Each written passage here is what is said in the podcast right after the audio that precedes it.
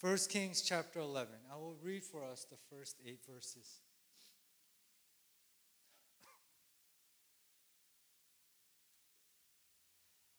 Now, King Solomon loved many foreign women, along with the daughter of Pharaoh, Moabite, Ammonite, Edomite, Sidonian, and Hittite women from the nations concerning which the Lord had said to the people of Israel, You shall not enter into marriage with them, neither shall they with you. For surely they will turn away your heart after their gods. Solomon clung to these in love. He had 700 wives who were princesses and 300 concubines, and his wives turned away his heart. For when Solomon was old, his wives turned away his heart after other gods, and his heart was not wholly true to the Lord his God, as was the heart of David his father. For Solomon went after Asherah, the goddess of the Sidonians, and after Milcom, the abomination of the Adamites. And Solomon did what was evil in the sight of the Lord, and did not wholly follow the Lord, as David his father had done. Then Solomon built a high place for Chemosh, the abomination of Moab, and for Molech, the abomination of the Ammonites, on the mountain east of Jerusalem. So he did all his and so he did for all his foreign wives, who made offerings and sacrifices to their gods. Very somber message today is not a very happy one, but I think it is a good warning for, for us who might be in danger of following in the footsteps of Solomon. And what we have read here is a story of the wisest man in the world who, have, who has fallen into the trap of the enemy. Now, how did this happen? How can the wisest man on the earth, and it's not even wisdom that came from within, this was the wisdom that was bestowed upon him from heaven. This was God's wisdom. So, how can someone who has acquired the wisdom of God fall so deep into sin to be able to worship other gods? And this raises the question how dangerous is sin? I think many times as believers, we underestimate the, the power of, of this thing called sin. And many of us, we, we flirt with it, very much like Solomon did. Sin is a very deadly, deadly entity.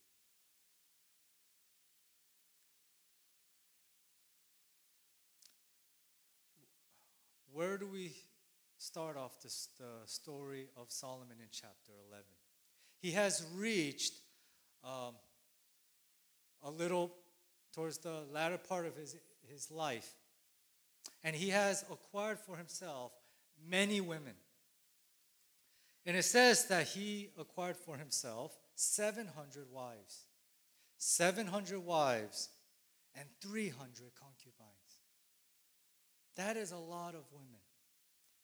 Imagine doing shopping for these many women.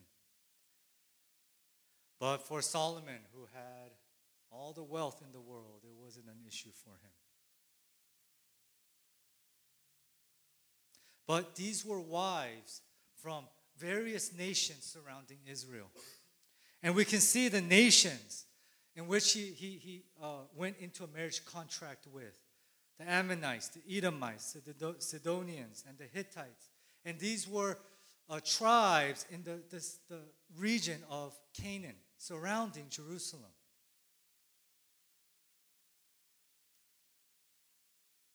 Now, what is so odd is that Solomon, who had the wisdom of, of God Himself, the God of Abraham, Isaac, and Jacob, broke a simple law, a simple commandment given to the people of Israel.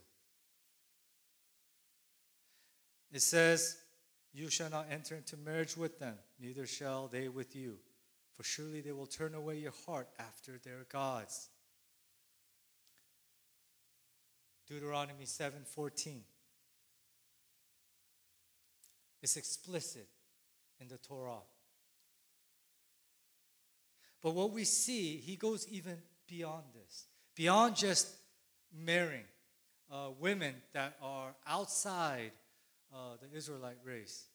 In Deuteronomy 17, verses 14 through 17, God explicitly commands the Israelite kings not to acquire for themselves horses, along with many wives.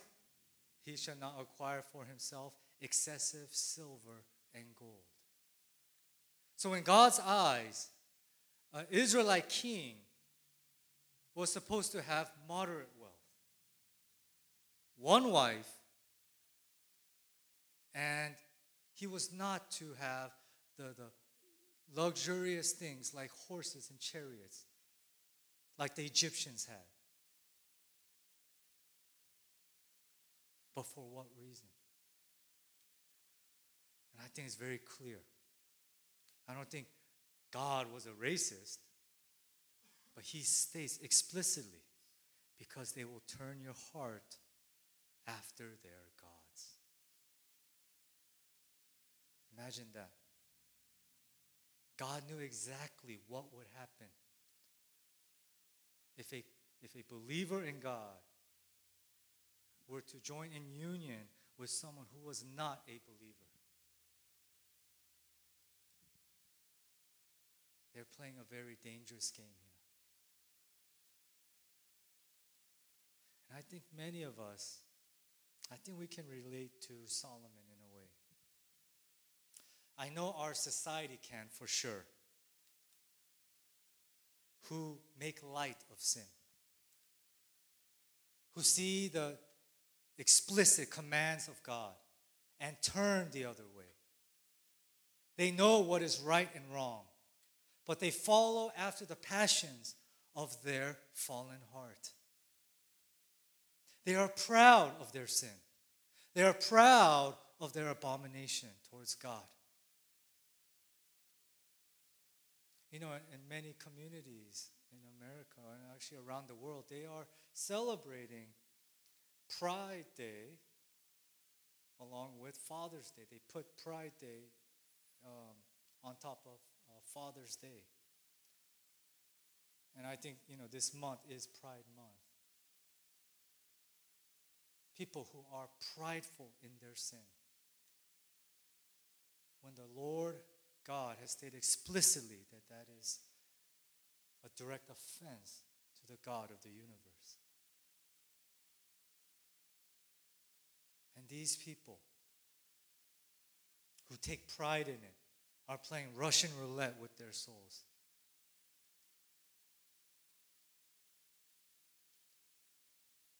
I truly fear for you know the, the, the, younger generation, the next generation after us. Just hearing what they are bombarded with by society. I mean, I just heard that as young as uh, primary school, elementary students are being taught LGBT inclusion programs.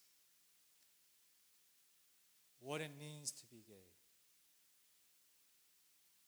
So instead of learning basic skills like math, science, and history, they're being taught what social justice is and which side to fight for in the social justice agenda. We live in a day and age where abortion is not only accepted, but celebrated as the epitome of human freedom and expression. Where have we gone wrong as a nation? Where have we gone wrong as a people? And what is keeping God from striking us down or wiping us all like he did in the days of Noah. Oh, the patience of God to endure the sins that are being committed every second on this earth.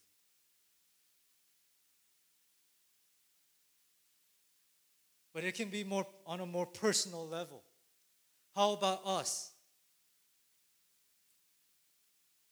What sin has penetrated through the crevice of our heart and made its home in us?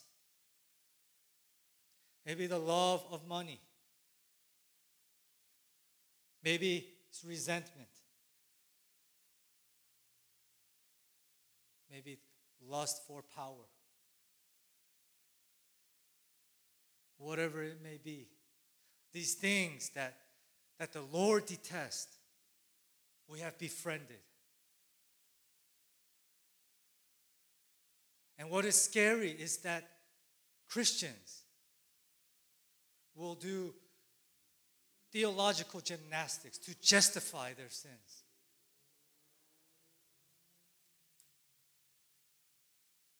We have to read the Word of God for what it is. And as believers in this God, we have to follow the decrees of the Lord. And this is something that Solomon did not do. This is a testament to, of how powerful sin is in the life of a human being. That the wisdom of God could not save Solomon from falling into the trap of Satan. So, if Solomon, the wisest man in the world, could not be saved from this trap, what makes you think that we are in situation? We need to be alert, we need to be watchful.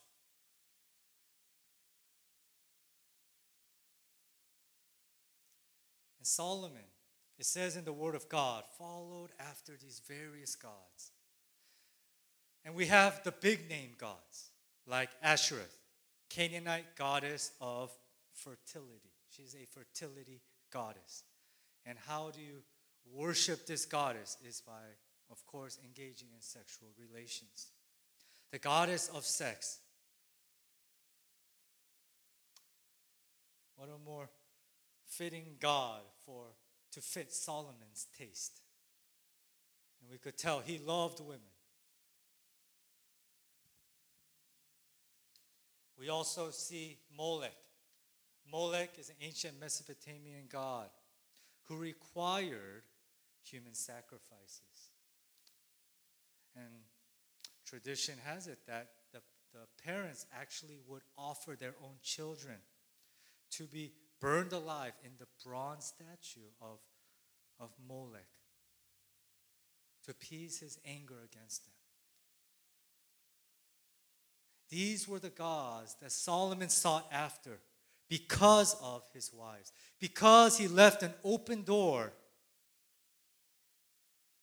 for the foreign women to come in and, pe- and penetrate through his heart.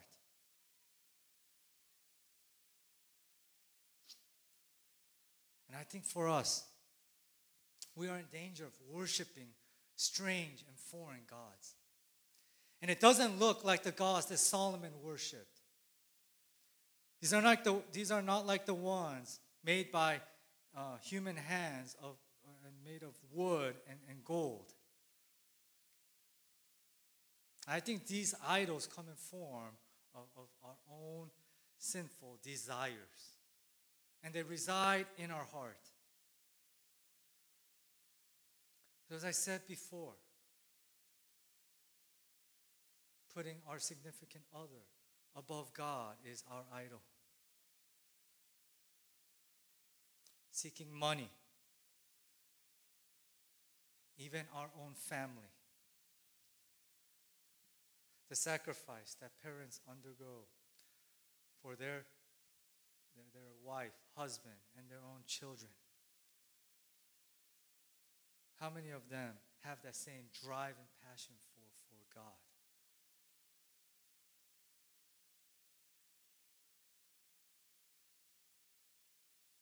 So, how does Solomon fall so deep into this sin of turning away from worshiping God and God alone to all these foreign idols?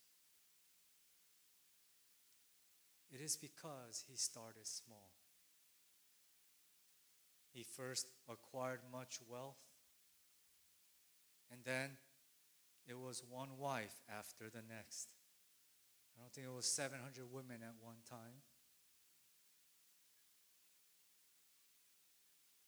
It was one after the next, which, and what it did was chip away at his conscience, where he was desensitized to the sin.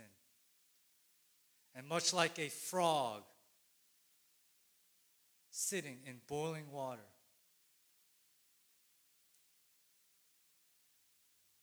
he didn't know what hit him. So once we let small sins permissible to our standards, it leaves the door open for the bigger sins. And if we are not mindful of this, it will lead us to a place where Solomon was.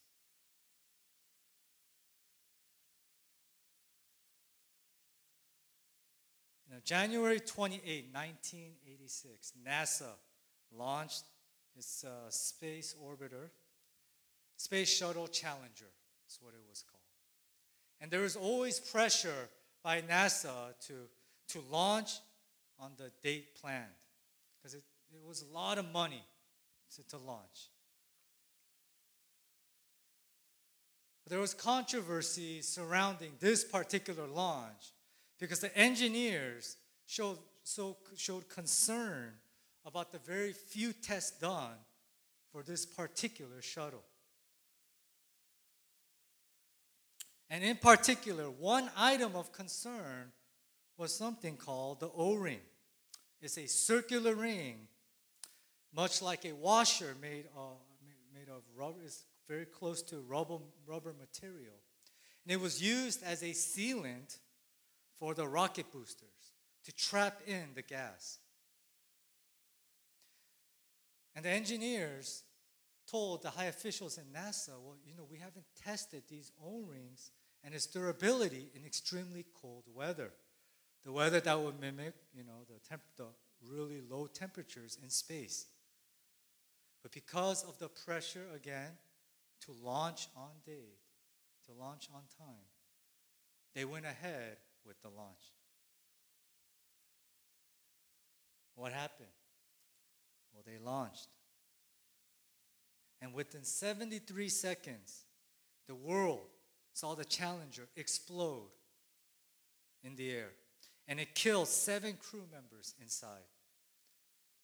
And after all the investigation, what did they find out as the cause of the explosion? It was sure enough the eroded O ring. It could not withstand the cold weather, it became brittle, and it didn't do its job in trapping in the gas. And so gas seeped out from the booster hole, and then it mixed the hot gas mixed with the cold temperature of the tank that carried inside of the tank liquid nitrogen and hydrogen, and then it exploded. That little piece, and of course, there were a number of them, I think four or five, but they make up like 2 to 3% of the shuttle. It's not a very big piece. But something that small led to the ultimate demise and destruction of the Challenger. Allowing one ounce of sin to invade our lives can potentially lead to our downfall. We have to heed the warnings of Scripture because sin is a dangerous thing. It will seek and destroy. I'm reminded of what the English Puritan preacher said about sin. sin has the devil for its father, shame for its companion, and death for its wages. You guys remember what God told Cain in Genesis 4 7. God told Cain, If you do well, will you not be accepted? And if you do not do well, sin is crouching at the door. Its desire is contrary to you, but you must rule over it. Sin personified. Sin given human like characters. It has a desire to overtake its host. Sin is crouching at the door. We give sin any opportunity, it will take it. Many of us sitting here who, who compromise the faith and justify it is allowing sin to enter into the chambers of your heart. And it will do its job in destroying the soul little by little.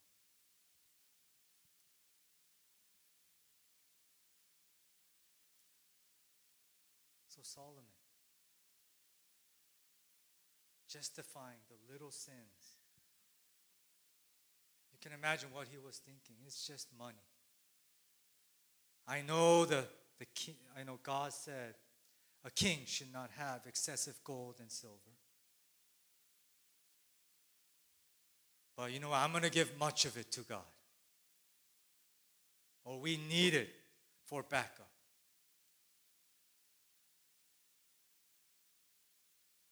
What is another wife? What's one more wife? And then once you get past 10 wives, what's a 100 wives? He was collecting wives like baseball cards. Arthur Pierson, 19th century Baptist preacher. He gives the anecdote. What is the answer? How do we defend ourselves from sin? And yes, we fall in the danger of, of the pitfalls of sin. Though Christ has overcome sin itself, we are still in the flesh. We walk in the flesh. And because of that, we are always in danger of falling into sin.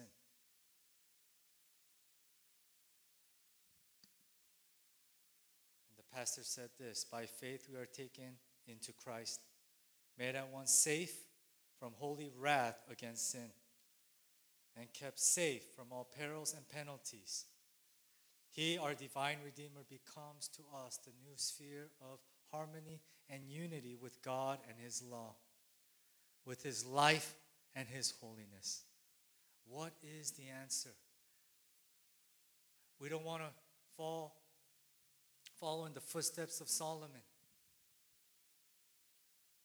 We cannot be so focused on guarding ourselves from sin. Rather, our attention has to be on Christ Himself. As believers in Jesus Christ, we must train the eyes of our heart to be fixated on the King of Kings and Lord of Lords. And when your eyes rest on Christ, who has conquered death and sin, who holds the keys to Hades and death, we are then able to adopt a life of righteousness and holiness. It is then and only then the process of sanctification begins to take place. It is only then that we could look at sin and see it as a defeated foe.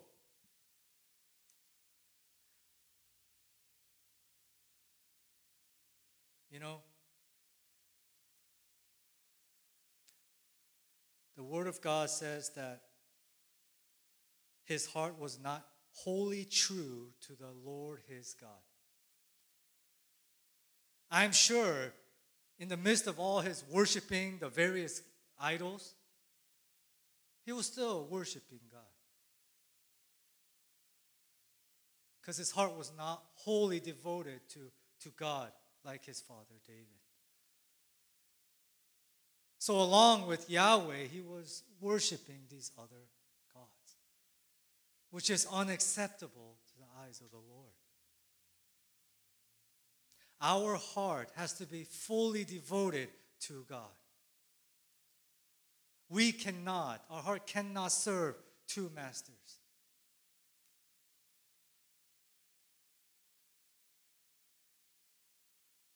We live in a day and age where many of the churchgoers are just bipolar people. Devoted to the Lord inside the, doors of church, but once they go out, they are like the pagans. They live like the rest of, of the world. And that is unacceptable to the Lord. Our heart needs to be wholly devoted to Him. So the eyes of our heart, wholly devoted and fixated upon Christ Himself.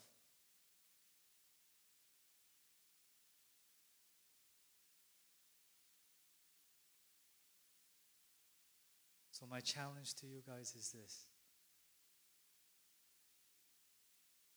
Seek the Lord with all your heart. With all your heart. Do not be divided in your passions. And we will see this theme reoccurring in the book of First Kings. If God is God, then we worship Him wholly. We cannot have our cake and eat it too. We cannot have one foot in the heavenly realm and the other foot in the earthly realm.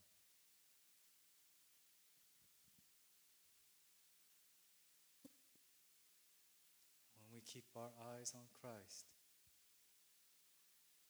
we will be able to overcome sin.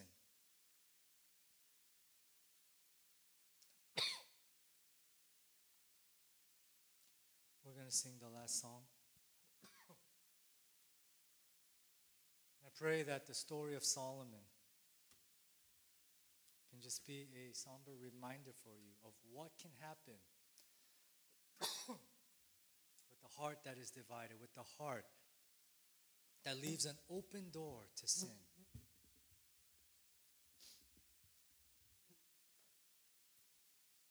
A heart that justifies sin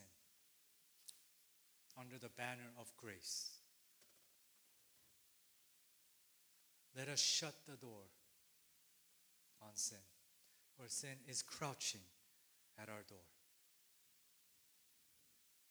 And let us keep our eyes focused on Him who has conquered death and sin.